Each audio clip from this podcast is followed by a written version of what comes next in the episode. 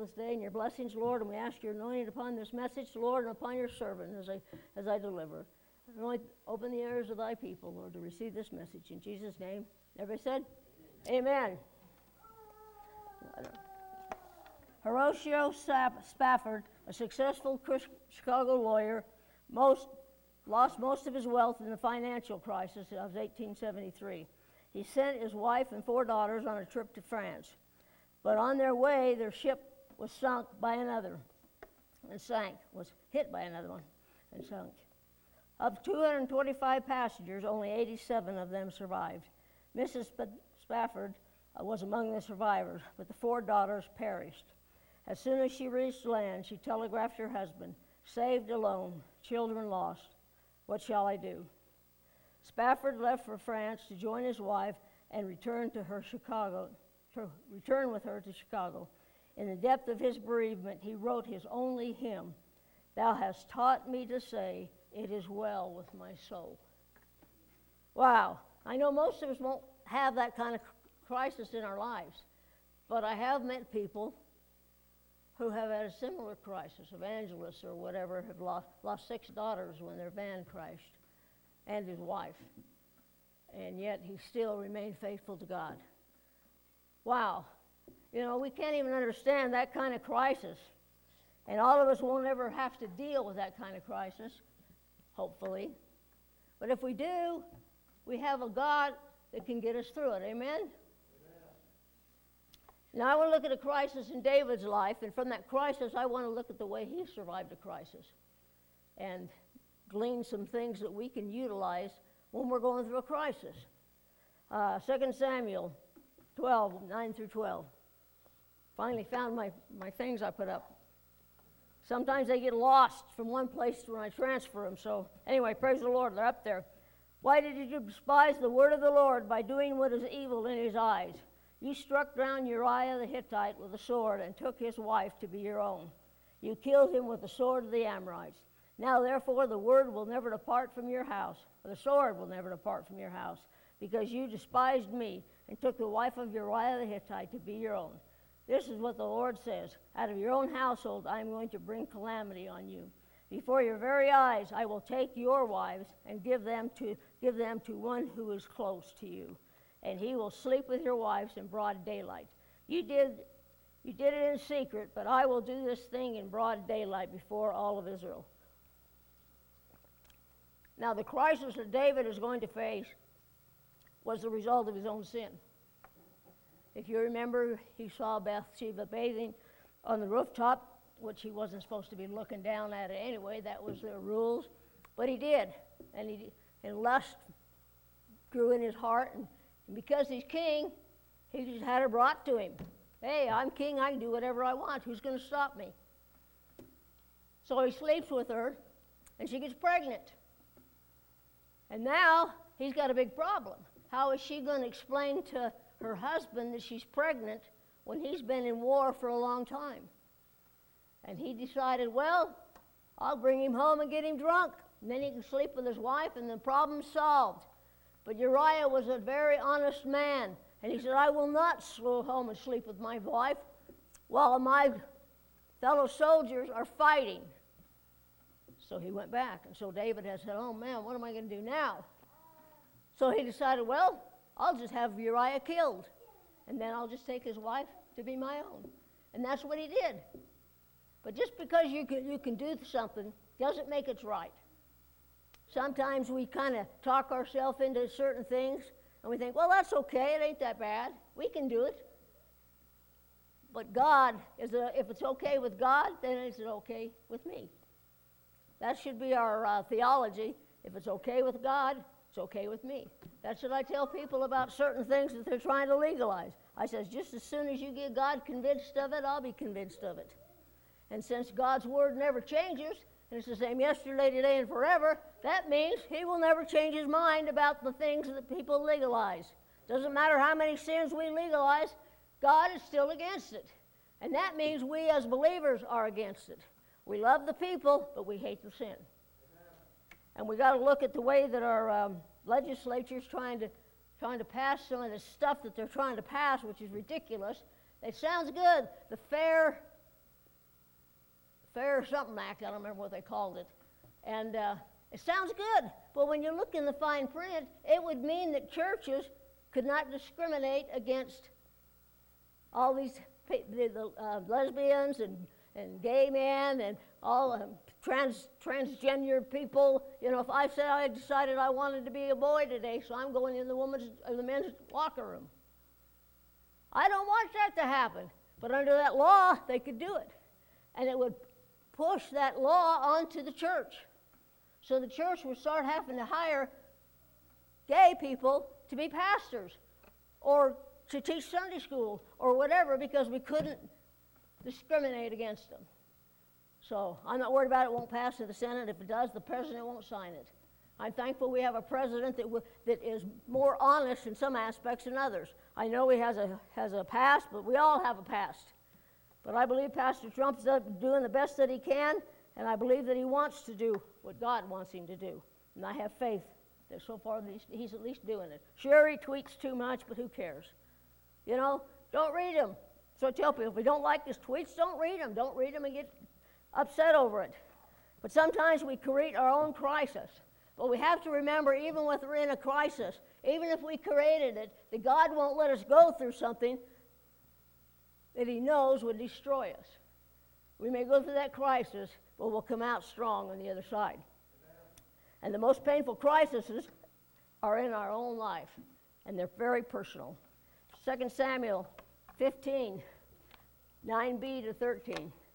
Then Absalom sent messengers throughout the tribes of Israel to say, As soon as you hear the sound of trumpets, then say, Absalom is king in Hebron.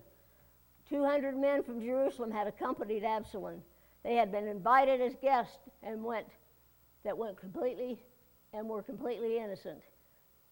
Innocently, knowing nothing about the matter. While Absalom was offering sacrifice, he also sent for Ahithophel, the Gittite, the Gilonite. I wish give us good names so we could pronounce them.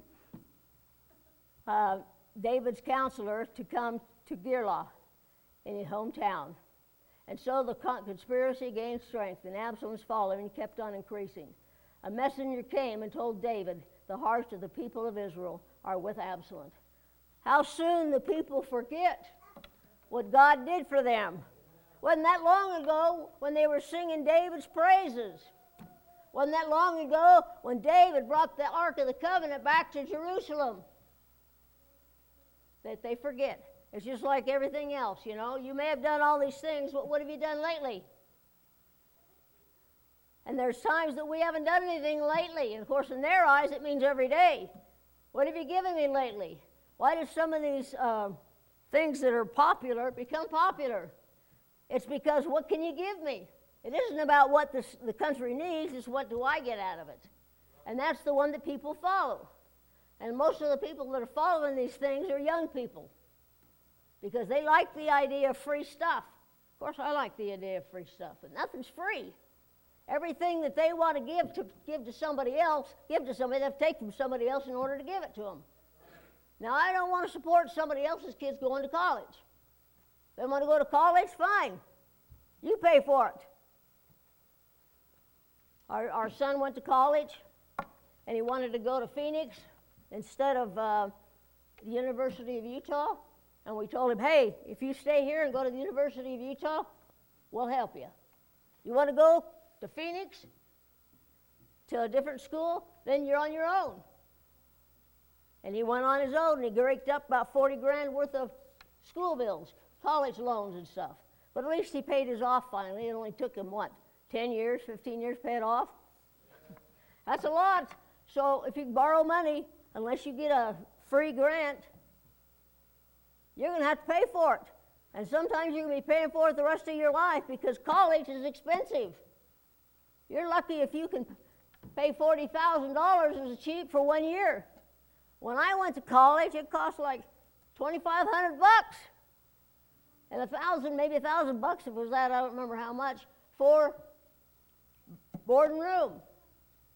Of course, that's a long time ago, but when I went, that was a lot of money. Say, oh man, that, you could almost, you could not quite buy a new car for that. But it, it was rough. I had to go and I cleaned bathrooms at school to get enough money to, so I could wash my clothes, because they don't give you money to wash your clothes. And I had to wash them. So this lady in the church used to send me $5 a month. Oh man, I was so grateful for that $5. I got, I got to go down to the snack center and buy me a hot chocolate. You know, that doesn't seem like a lot, but it was to me. My parents didn't give me a mom. My mom had sent me some money once in a blue moon, but that was it. They wouldn't help me at all. So, anyway. 2 Samuel 15, oh, we already read that one, didn't we? Uh, let's see. The messenger, no, we didn't read that, did we? Yes, we did. The messenger words probably felt like a knife to David's heart. Now, I can't even imagine, well, I can to a certain degree maybe, somebody turning, you know, uh, turning their back on you, especially someone of your own family. Can you imagine if your son did something like that to you? Man, talk about a knife to the heart, knife to the back, you know, and you sound like feel like you're a stabbing board with all these people that turned against him when he was so popular at one time. And friends, the only friends that we can really count on are the ones that are believers. And hopefully, we as believers can be counted on and we can be trusted. I like to think that's true. but he was, uh, his heart was broken. And it was bad enough that he w- had to go through this, but his own son was leading the re- rebellion. Wow, I can't even imagine. He had to deal with his own son that wanted to overthrow him, which was bad enough, but he didn't want to just overthrow him, he wanted to kill him. I don't think I have a kid that would be willingly want to kill me or overthrow me. I mean, we can't even imagine that. But that's what David was dealing with, all because of a sin that he created for himself. A crisis can come out of anywhere. that crisis can include our job, our family, our friends. There are a lot of different kinds of crisis that we go to. now, crisis is not a respecter of persons, and it's not fair. You know, we sit here, we're going through something, and we say, God, this ain't fair. Why do I have to go through this when this person over there isn't going through nothing? And they're doing a lot worse things than I've ever done. Maybe you need to say, God, you listen to God when He says, God takes care of that, takes care of that other kid over there. Hopefully, it's not a believer. If they're non-believers, they're kind of easier to accept if they stab you in the back.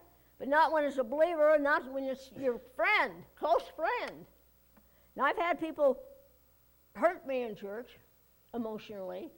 I don't believe anybody ever means, to hurt us, but sometimes we do. We say a careless word and don't think anything about it until you get home and God starts convicting you of it. And you start thinking about it, and then you go, man, why, Lord? Why did I do that? And then you have to go apologize to Him. We have to apologize for things that we say or do. If we don't, then it's not the complete circle of repentance. Because, yeah, it's great to be forgiven, but we have to make it right if we can. And if we've wronged somebody and you go and apologize, then they're going to believe, hey, wow, this, this is great. You know, God had them come and apologize to me. It'll mean something to them. so, 2 Samuel 15, 14 to 16. Oh, I must have messed that up somewhere. What's about one previous? Oh, that one. We use that one. Then David said to all his officials who were with him in Jerusalem, Come, we must flee, or none of us will escape from Ab- Absalom. We must leave immediately, or he will move quickly to overtake us and bring ruin on us and put the city to the sword. The king's officials answered him, Your servants are ready to do whatever our lord the king chooses. The king, the king set out with his entire household following him, and he left ten concubines to take care of the palace. Now, I don't know why he left the ten concubines. That's still a mystery to me. but he shouldn't have had the concubines to begin with. He should have just had one wife. They get in trouble when they take more than one wife. You know, men, men say, oh man, I'd love to have two or three wives. No, you wouldn't.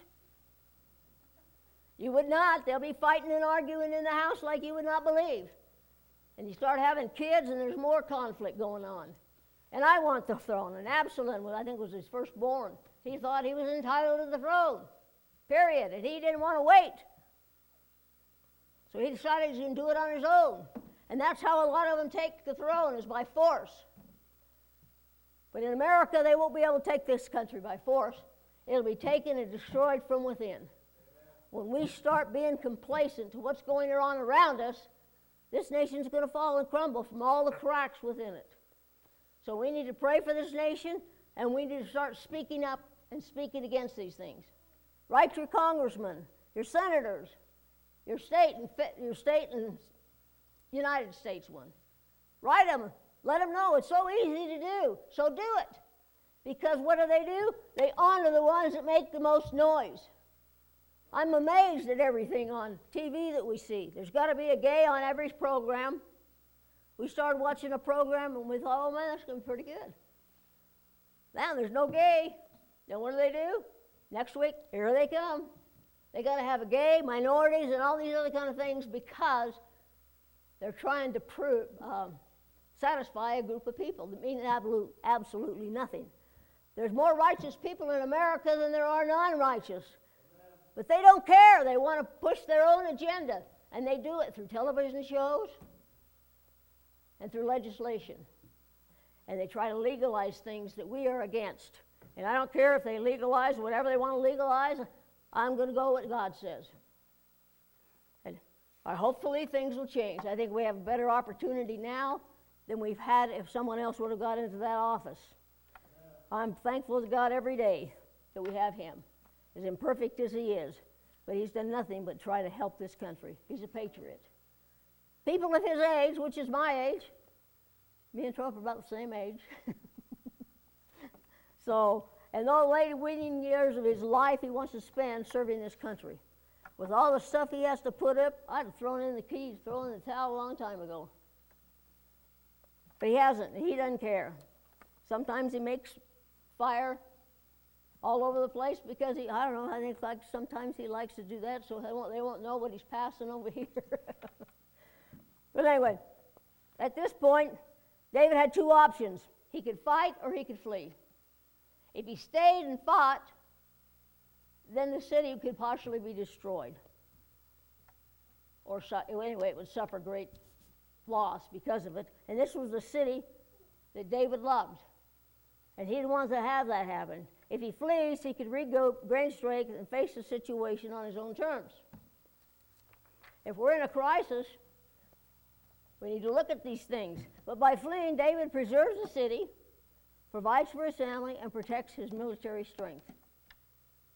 There will be times when we need to regroup because it will allow us to get a clear understanding of the big picture, get focused on the real problems at hand, and get an opportunity to recover strength from the shock of the crisis. You know, so sometimes we don't need to react to the crisis, we need to act. When we get somebody does something to us, we react and want to return the favor. Because they hurt us, we're going to hurt you.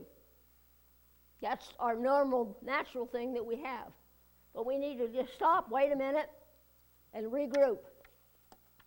2 Samuel 15, 17 through 20.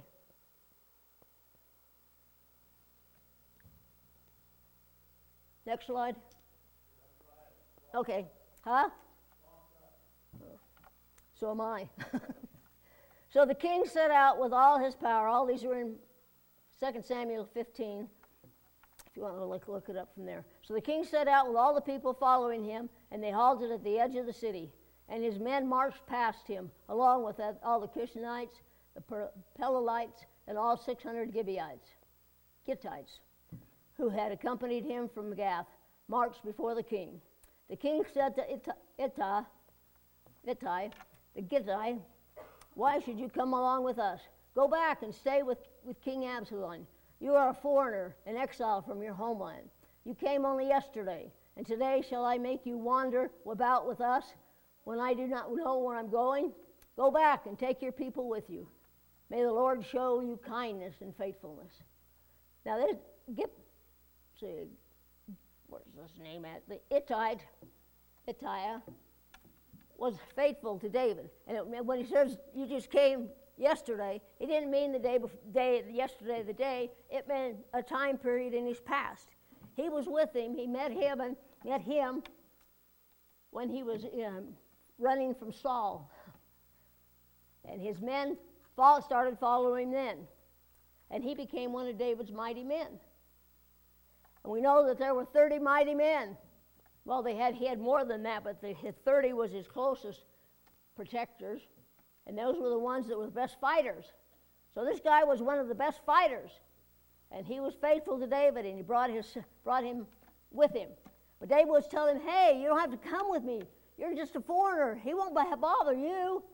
You know, this is your home. Stay here, and you'll be safe. See, we need to lead, keep, do our best to keep the innocent out of our crisis. You know, if, if we can do that, that's the best thing we can do. Some people think if I'm hurting, everybody else should be hurting. How many people know people like that? If I'm hurting, you're hurting.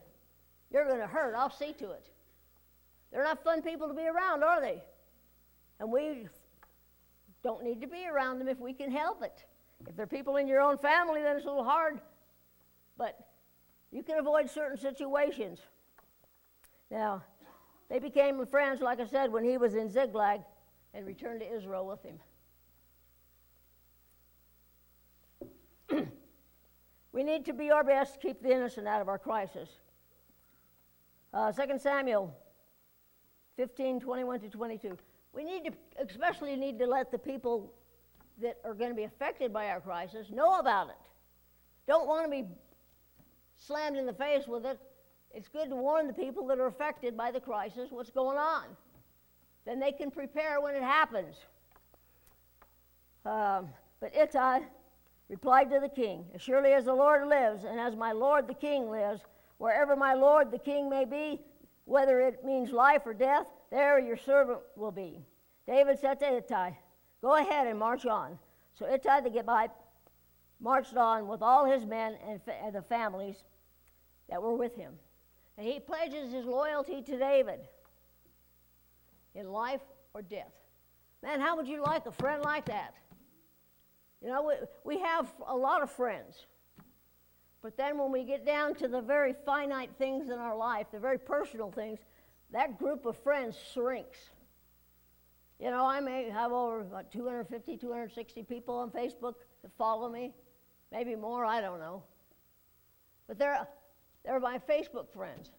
But that when I have a look at friends, you know, you're closer friends to me than anyone on Facebook, unless you're on Facebook, of course. That list of friends kind of shrinks. And then when you're going having a problem, then that group shrinks even more. We don't go around, you know, if I'm going through something, I don't announce to the church, unless it will affect the church, what's going on.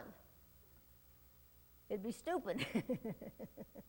no sense bothering you guys with something if, if it doesn't really have going to affect your life. And David wanted to do that. So when we're in a crisis, we need to trust, talk about it, and talk about it to someone we trust the pastor, friends, or family. So they'll know about it. 2 Samuel 15 23 to 25. The whole countryside wept aloud as the people passed by. The king also crossed the Kidron Valley, and all the people moved on towards the wilderness. Zadok was there with there too, and all the Levites who were with him were carrying the ark of the covenant of God. They set down the ark of God, and Athar offered sacrifice until all the people had finished leaving the city. Then the king said to Zadok, Take the ark back to the city. Now Zadok met with David, brought the ark, and they were offering sacrifices. While the whole time his family and his, all his men and army that was really faithful to him marched by. I don't know how many there was. There's probably a couple thousand people, I would guess, because Ittai had 600 plus their families that followed David, David, and then he did have an army that was faithful to him. So the high priest was offering sacrifices the whole time that this, this group of people marched on until the last person was out of the city. And I believe this is what kept them safe. You know, Absalom's over there uh, claiming himself to be king and off- offering sacrifices. And they're over here, they're offering it to protect David. Because remember, David was God's chosen person to be on the throne of Israel. It's only because of his sin that he had to go through this crisis. But he still had people that were still faithful to him and would give their life for him. How many people do we know that we give our life for? Most of our friends or family that we know, we probably would as believers, because, hey, we have nothing to lose, everything to gain. Amen. But in that day, if you, if you had that many followers, that was great. Of course, like I said, he was the king. And it was his own son. And I think if he had raised his son better, he wouldn't be facing this problem here. He was a, actually wasn't a very good father. He was running for his life, but he took time to seek the presence of God. David knew in a crisis, worship was the most important thing he could do if he wanted deliverance. That has to be a priority for us. We need to call our church family and to pray with us. Too many times in a crisis, people get mad and blame God and, and get mad at the church and they leave and they don't come back because of a crisis. And they get mad at us because we didn't come and pray with them or whatever when we didn't know anything about it. Your family here needs to know you're going having a problem before we can pray for you. You know, I'm not psychic. The Holy Spirit lives within me, and sometimes He tells me something that's going on, but He wants us to call. He told us to call the elders of the church.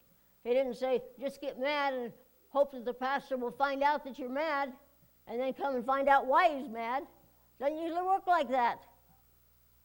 Sometimes you go see visit people that have been gone for a couple of weeks and they get mad because you came. I don't understand it, but that happens. So if you're going to be in a crisis or something's going on, let us know so we can pray with you.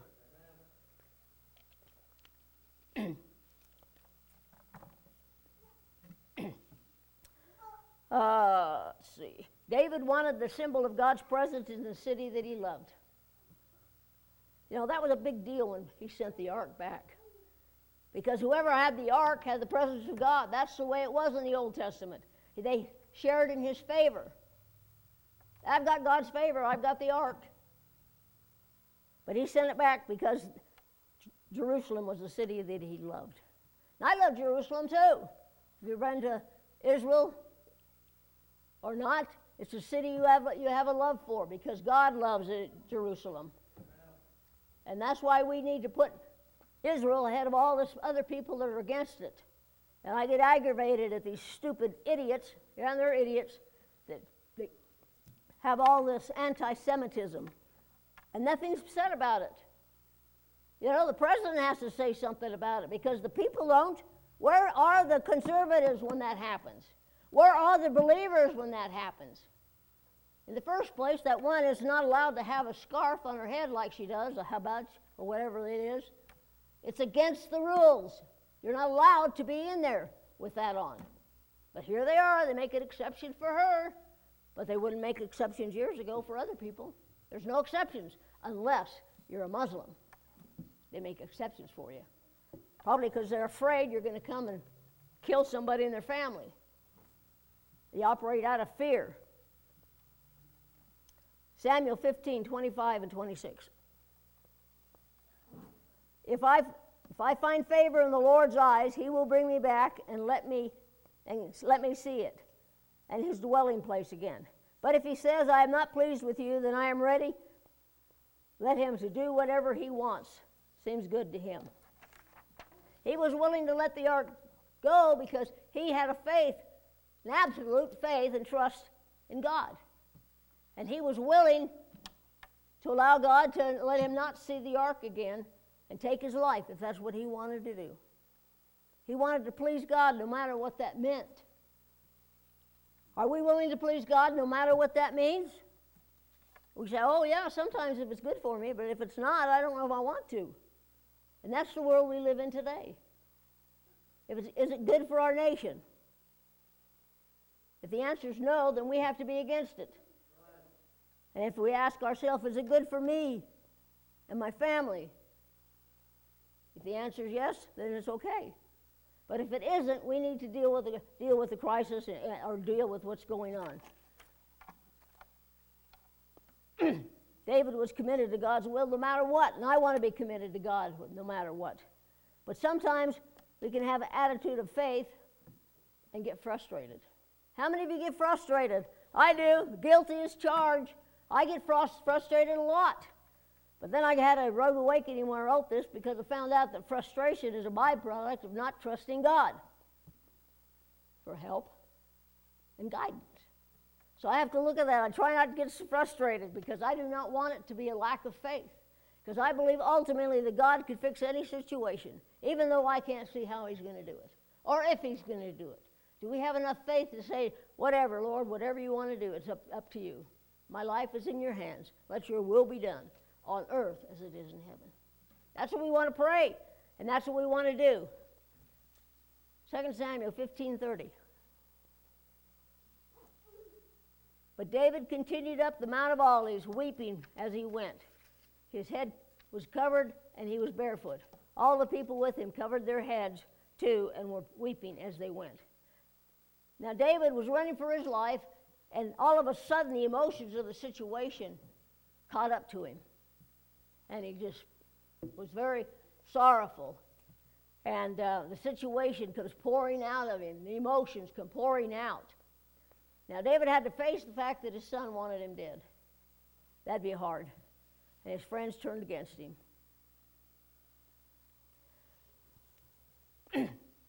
David had to turn his, told, prayed and asked him to, oh, that's a different verse, I haven't read that one yet.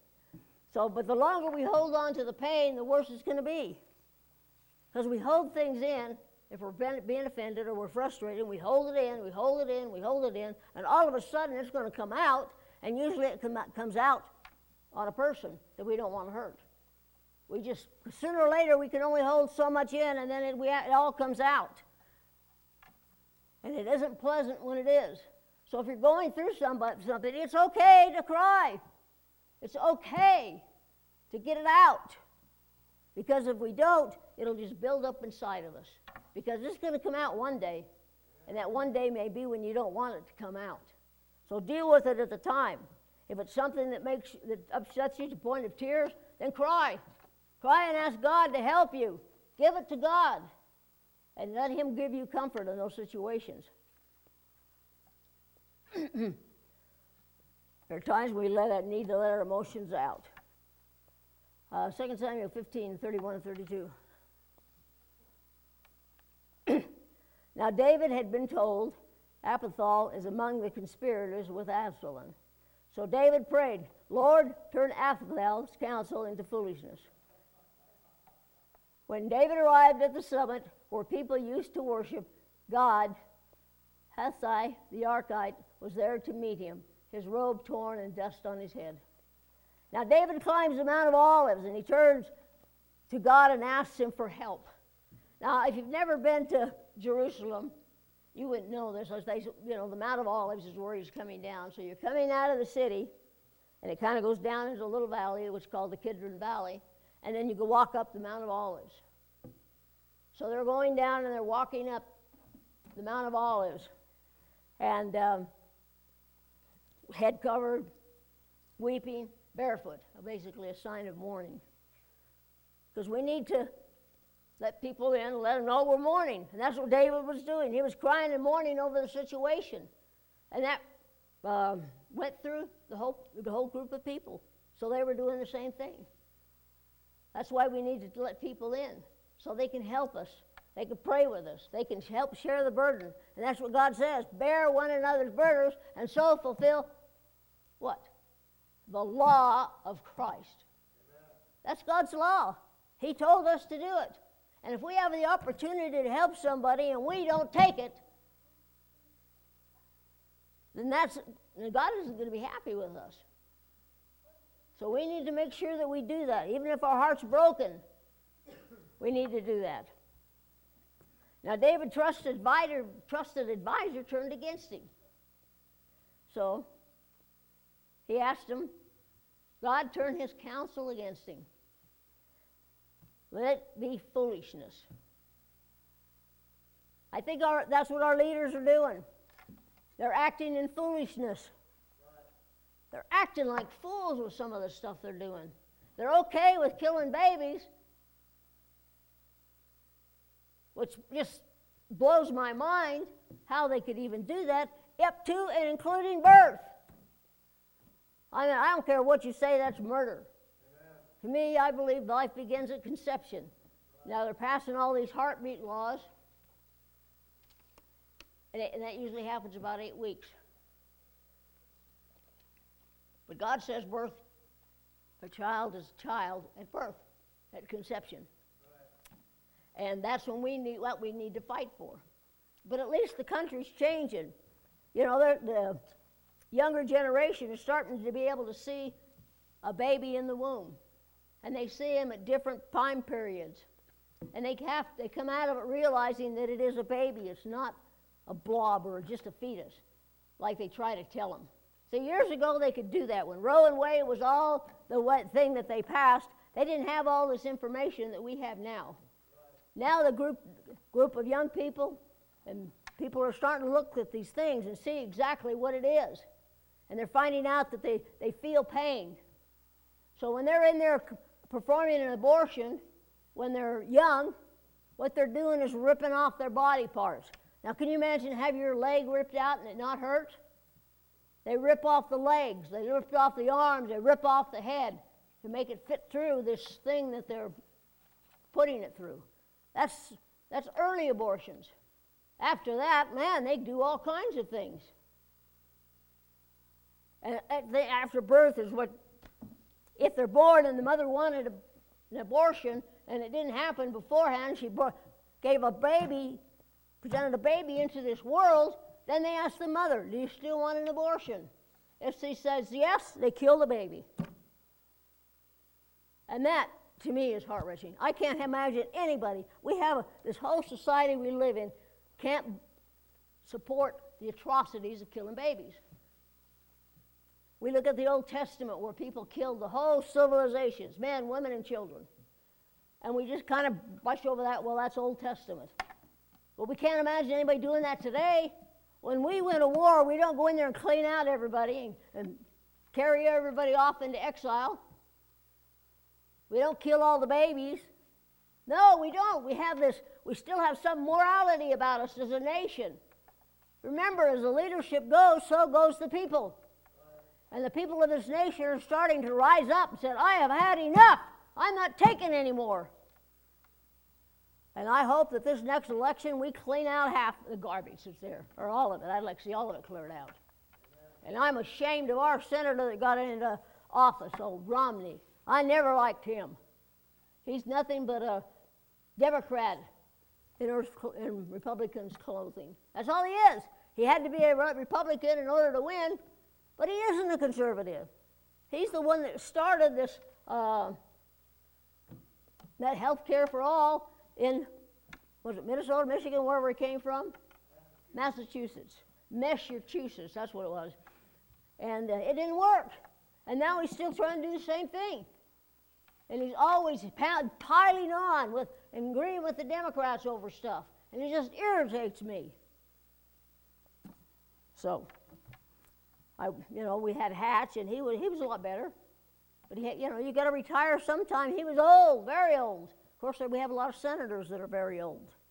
And some of them, when they get to be president, if they lay elected, to be 88 years old.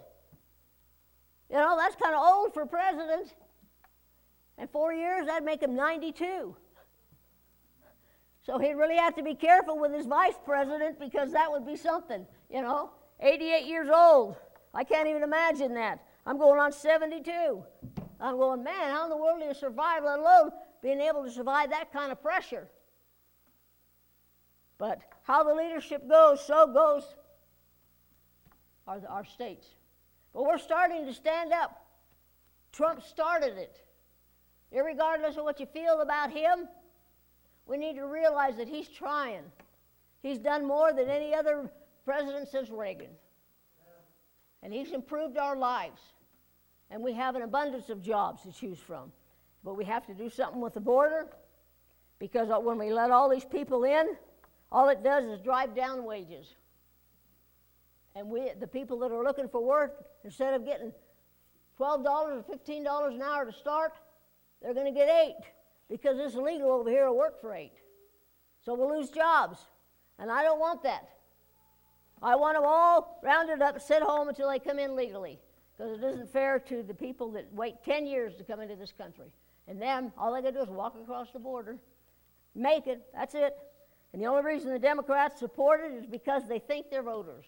They're going to be voters for them. And if they ever do that, legalize all these illegals, there will never be another conservative president. Never. And this nation will go down the toilet.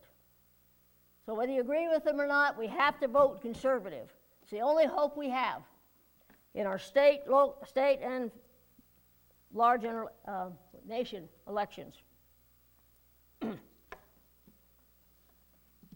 okay. When so when David sends back the ark, he has absolute faith in God. And we need to have that same kind of faith. 2 Samuel 15:30. Oh, it's not there?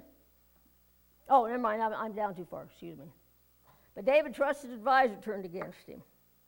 Now I know that every king has advisors. President Trump has advisors. I know this is hard for me to keep track of where I'm at because I can't stand up, sit down. Stand up, sit down. Know. Is that more disruptive, Pam?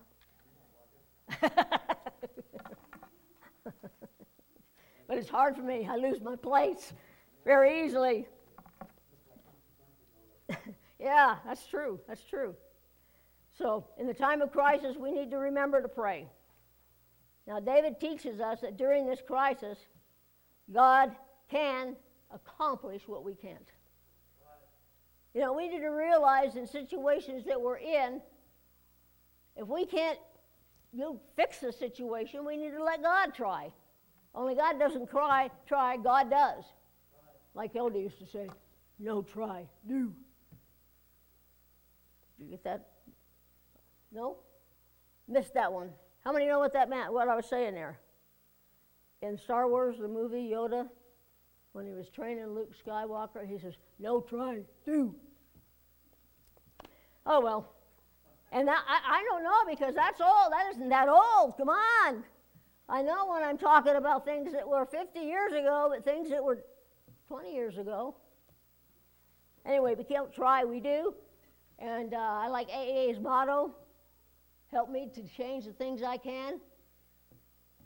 To change the thing, thing not help me, what is it? Help me to have, not accept the things I cannot change, do the things I can, and the wisdom know the difference. Well, God makes everything, makes the difference in every situation in our life, no matter what it is. I mean, we're going through a lot of things. Everybody is. You know, if you're having a problem or you're going through a crisis, you're not alone. Everybody is. You talk to people, and you realize, hey, this isn't just here, it's everywhere. Well, we need to band together and pray with each other because God said that well, one could fight 1,000, two can fight 10,000. So we're stronger together than we are apart.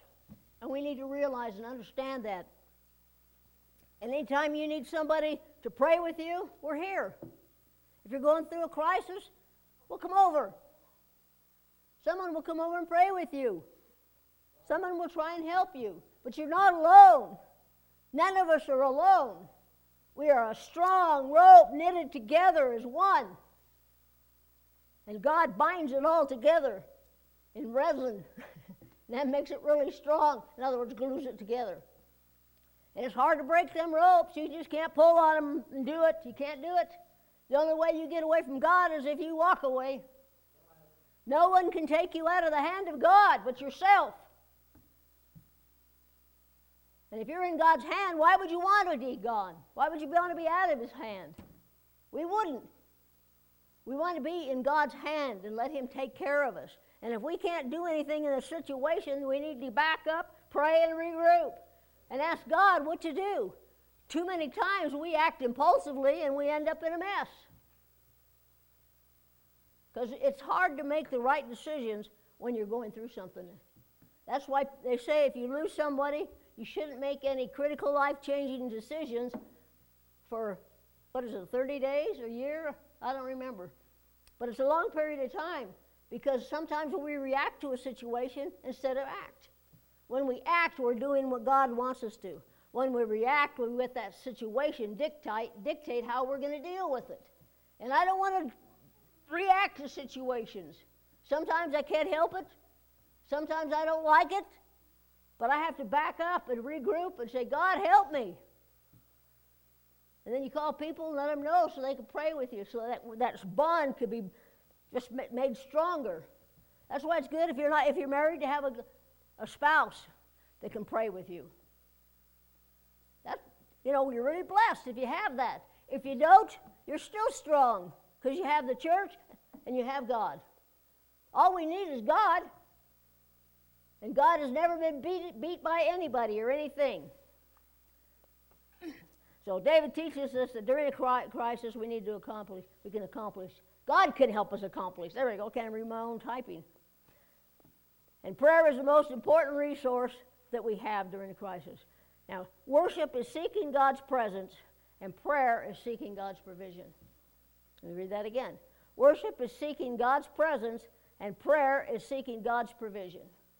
That's why it says, enter his courts with thanksgiving. You know, we want God's presence in our lives, and we're worshiping God. That's when his presence shows up.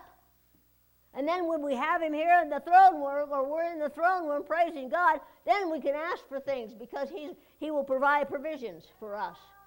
He says he will supply all of our needs, but we need to ask him. Why do we need to ask him if he knows what he needs? Because he wants to be able to grant your request so you can gain faith in God that He's able to do it. We do this with our kids, don't we? Your kids just don't go in the, and they're old enough to drive, just don't go in there and grab the keys and run, run off with your car. No, they ask you first. And then it's a privilege for them to be able to let to, you let them drive their car. So God does the same thing. He wants you to ask Him so He can provide the need. Or you say, God, meet this need this way. If not, change my heart so I will be formed, conformed to your will. Well, I want God's will in my life, don't you? And we don't have to go through it alone, no matter what.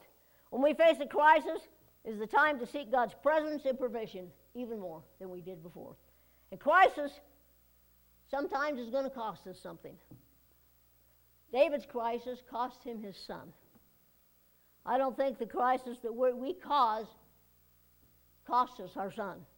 They could if you're in an automobile accident and you know uh, you lose a loved one when you were driving, that'd be hard. But generally speaking, we aren't sacrificing our children to our crisis. David had to pay for his, and Absalom had to pay for his for being rebellious. I don't, you know, we allow too much out of our kids. I walk around and look at parents and their kids, and I think, man, what is going on? Of course, I, when uh, uh, Sheldon moved in with us, when he got divorced years ago, we lived in Colorado, we, we had the kids, and him and I worked opposite ships, so I, I would watch the kids. And Samantha, y'all know Samantha, she was just a little girl, two years old. And I'm not kidding you. I told him then, I said, You're going to have to do something with this kid because she's going to grow up worse than you and cause you a lot of problems. But she was daddy's little girl.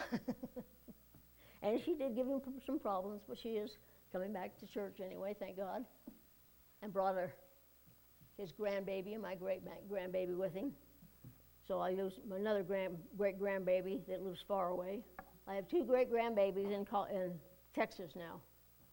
So that's not fun if you're a grandma, you know that, but uh, life happens. But I know that God will take care of the situation for him and for us. I don't know what crisis we will endure or what it will cost. Maybe it'll cost a job, a friend. I know when we got saved, we had a lot of friends that didn't want to be friends with us anymore. We didn't have to do anything. They just automatically didn't want to be around us. They didn't want to be around that God stuff and Jesus stuff anymore. So they left. So God filtered out our friends. We only had one set of friends that stuck with us, even though with they, I was the only one that got saved at first, and they didn't like it when Randy brought me around. Why don't you leave her home? don't like all this Jesus stuff. But I persevered and prayed, and the husband got saved. then the wife, and then Randy got saved. He was the last one that got saved of, that, of our clo- closest friend. And of course, he's my closest friend. So just hang in there. You don't know what's going to happen, but God will work things out for His good, our good, according to His riches and glory. I want to be close to Him. And when you go through a crisis and you trust and lean on God, when you come out the other end, we'll be stronger. Amen? Amen. Let's pray. Our precious Heavenly Father, I thank you again for this day and your blessings. And I know, Lord, that none of us like crisis. And we avoid it a lot. And we don't want crisis in our life. But we know that everyone will face crisis at some time, whether we like it or not, because we do all most of our growing in times of crisis or in time when times when things happen, because that's the time we have to cling to you more than we ever do. And you're the only one that is with us 24 7. And you understand the pain that we're feeling. And you can help us and heal us, Lord, as we go through crises one after another because this life seems like you're going through one, going from crisis to crisis. But through each crisis lord when we give it to you and allow you to work it out we come out stronger than we were before. And we have the ability now to help someone else make it through that crisis. So lord i thank you for that. And lord i just ask if there's someone here that doesn't know you this morning i ask lord that they would make that decision this morning. And we thank you for it in jesus name. Everybody said amen I know most of us are believers, but I'm accountable to God for everything that I say and everything that I do. And I don't want to stand before God and have Him say, hey, why didn't you give an altar call that week? That was the week that I had somebody that was going to accept me and you, did, you didn't do it. Now, I can't, I, I can't affect anybody's salvation. I'm not saying that. I'm just saying that I get cheated out of the opportunity of being able to lead somebody to Christ. That's all it is. because God knows who's going to be saved from the beginning of the foundation of this world. We have free will, but God knows what, what we're going to choose. That's the hardest thing for Christians to understand having free will, and God has foreknowledge of what's going to happen. He knows what cha- choices we're going to make tomorrow, today, next year. He knows all that. And when we pray, we need to pray for God's strength and that. But if there's someone here that doesn't know him, I would like to give you that opportunity. Anyone this morning? Amen. Praise the Lord.